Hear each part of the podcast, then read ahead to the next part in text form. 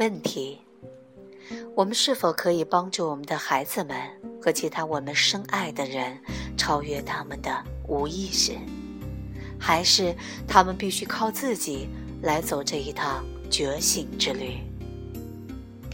艾克哈特这样回答：现在有越来越多的新生的孩子们可能不必经历成年人所经历的，当然也是我所经历的深度无意识。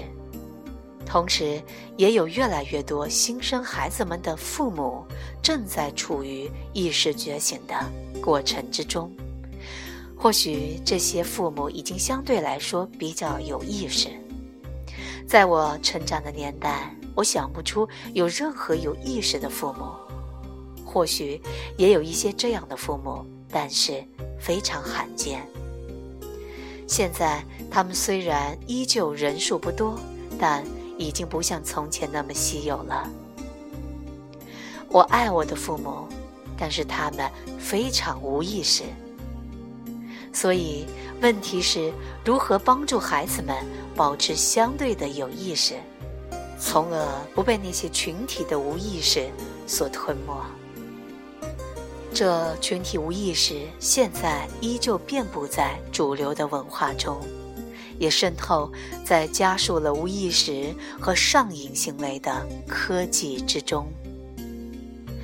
最有力的教导不是你对他们说了什么或做了什么，而是你在家里的意识状态。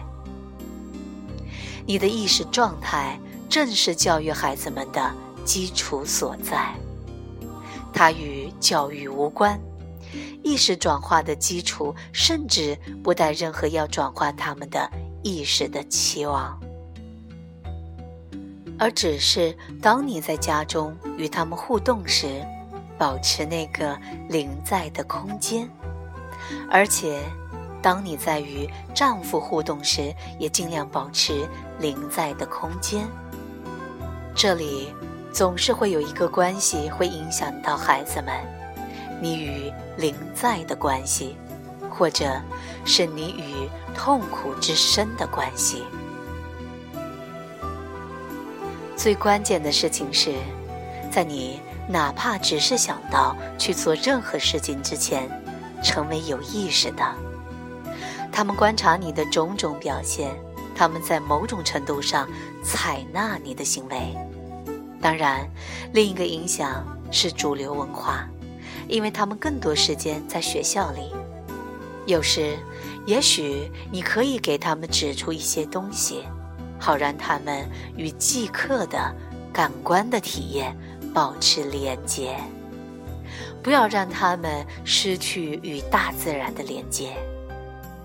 现在有那么多的小孩沉迷于电脑游戏之中，他们不再体验到大自然，大自然对他们来说显得如此的陌生，这真的是一件非常有害的事情，这是一个巨大的损失，对大自然世界的直接体验被剥夺了。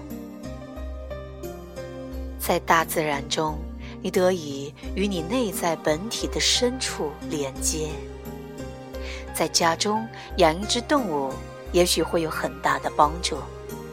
当孩子们与小狗连接时，这是一个超越思考的关系。你可以摸摸小狗，照顾小狗，定期的离开家里，走入大自然。别让孩子们带着那些不离身的电子唱片。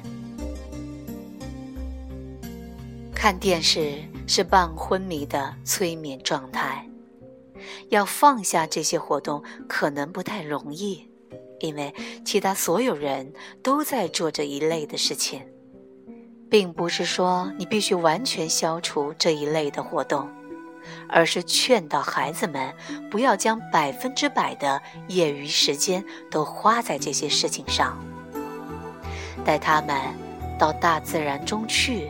没有电子产品，鼓励他们去获取直接的感官体验，去触摸，去感受，去观察，鼓励他们去辨识出真正的知识或体验，与头脑的贴标签之类的区别。当孩子们学习语言时，鼓励他们不要将概念等同于事实。当你教他们某个东西时，鼓励他们去触摸它、观察它、感受它，而不是只是说这个叫做这个，或者这个叫做那个。继续观察它，否则你终止了体验，你所获得的全部就只是一个头脑的标签而已。提问者，他们也给自己贴同样的标签。我在我女儿身上注意到这一点，她会回到家里宣称这方面或那方面我很笨。艾克哈特这样回答：这是一个很好的机会去鼓励他们不要和他的念头认同。如果你可以指出这不过就是一个念头而已，他们不必相信每一个来到他们头脑里的念头。如果你能够以某种方式引导他们，令他们意识到他们不再是他们的念头，这样在他们和他们的念头之间就有了一个空间去观察他们的念头。然后当念头来了，你可以像他们这样解释：这不过是一个念头而已，它或许不是事实，它或许不是真的。绝大多数人都有痛苦之身，借着向他们指出痛苦之身而帮助他们摆脱与痛苦之身的认同。我经常说，不要对孩子们使用痛苦之身这个词，给他一个名字，叫他某个别的东西。一旦他们被痛苦之身接管的时候，提起这个名字，然后痛苦之身平息之后，向他们指出它。刚才是什么呢？是什么掌控了你？这样觉知的层面就开始发展了。有情绪存在，同时也有觉知，鼓励这个觉知的发展，这样他们就能够看着这个一次又一次接管他们的情绪，在情绪爆发的事件之后，而不是事件之初。对他们说，昨天你开始尖叫的时候，是什么掌控了你？那是什么？然后说，它感觉起来像什么呢？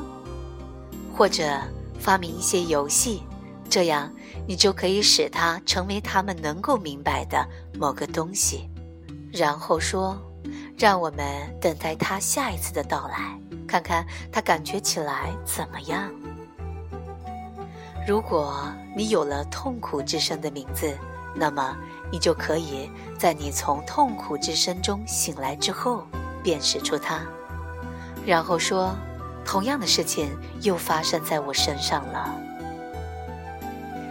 教育的关键是你向他们显示出成为有意识的可能性，而不是总是与他们头脑中升起的一切认同。